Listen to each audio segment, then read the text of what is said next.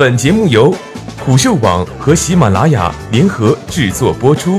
虎嗅网：一个不善于嗅闻气味的商人，不是一头好老虎。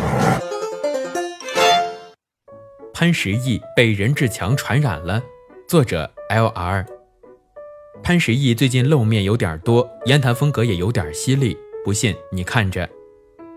有的行业的人挺烧包的。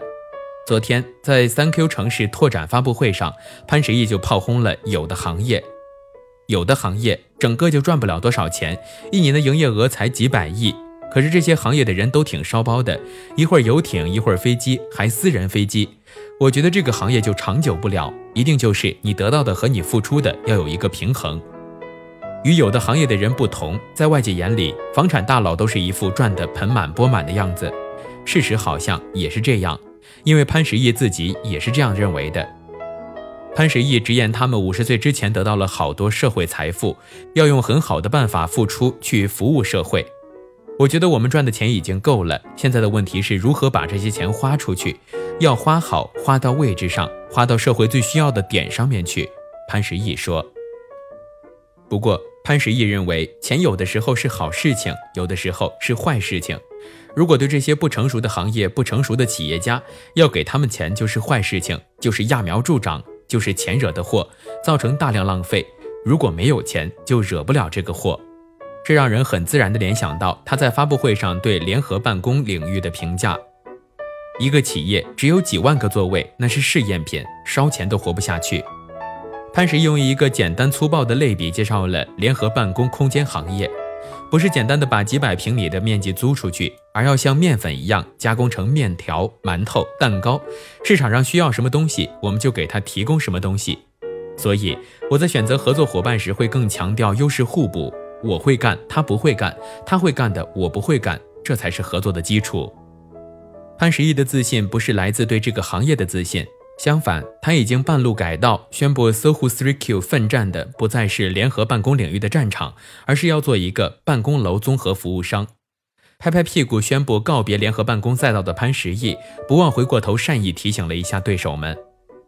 潘石屹说：“联合办公领域，一个企业只拥有几万个座位，只能说是试验品。真正能活下去的，是具有造血功能的企业。”如果让市场去给他输血，一轮一轮融钱、烧钱都是活不下去的。盈利难是联合办公空间众所周知的痛点。潘石屹的话一棍子打翻了联合办公空间领域的一船人，有一种在座的各位都是垃圾的即视感。不过这都是因为潘石屹有着自己的生意经，在他看来，不管什么生意，盈利永远排第一，盈利比规模更重要。我觉得做生意的时候，盈利是第一位的，规模是第二位的。大象也是生命，蚂蚁也是生命，健康就好。公司最大的健康就是要盈利。潘石屹说道：“烧钱的生意就像从院子里面捡了一束花回来，没有根，插到瓶子里面，过一段时间就会蔫儿的。”房地产大佬讲话自然避不开房子这个热度永不减的话题。最近走犀利风格的潘石屹也向着房价开炮了。房价是吸毒。今年四月份，潘石屹就曾语出惊人：“房价是吸毒。”潘石屹在微博用短视频的方式公开表达自己对国内房地产市场的看法。他表示，房地产市场一天比一天畸形，已经违背了常识。潘石屹认为是多种因素促使了房价的快速上涨，并且犀利地直言，政府、银行和开发商获得了房地产的大部分红利，其他群体只占一个小头，别人在吃肉，其他的几十个行业只能喝点汤。潘石屹在视频中还说：“中国的房价已经高得离谱了，几波人渴望房价一直涨，永远涨下去，像吸毒一样上瘾了，离不开了。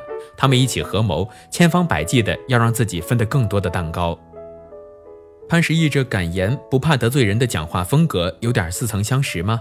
不知道是不是受了好朋友任志强的影响？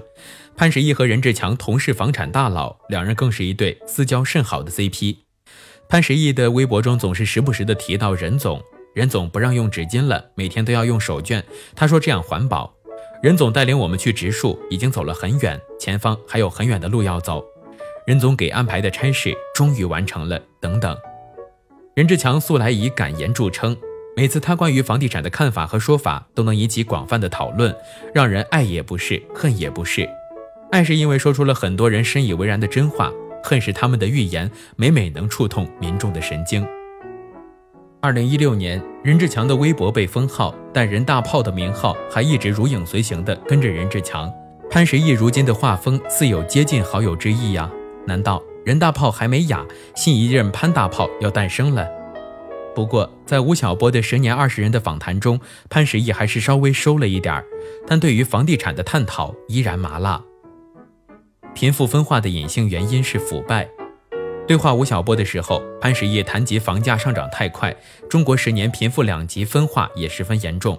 这有两个原因，一个是显性的原因，一个是隐性的原因。显性的原因就是房地产，隐性的原因就是腐败。十年前买了房子的人和不买房子的人，十年后一个就是无产阶级，一个就是资产阶级，已经完全不一样了。在对话中，吴晓波问：“如果现在有一个二十多岁的年轻人，他到北京、上海，你建议他买房子吗？”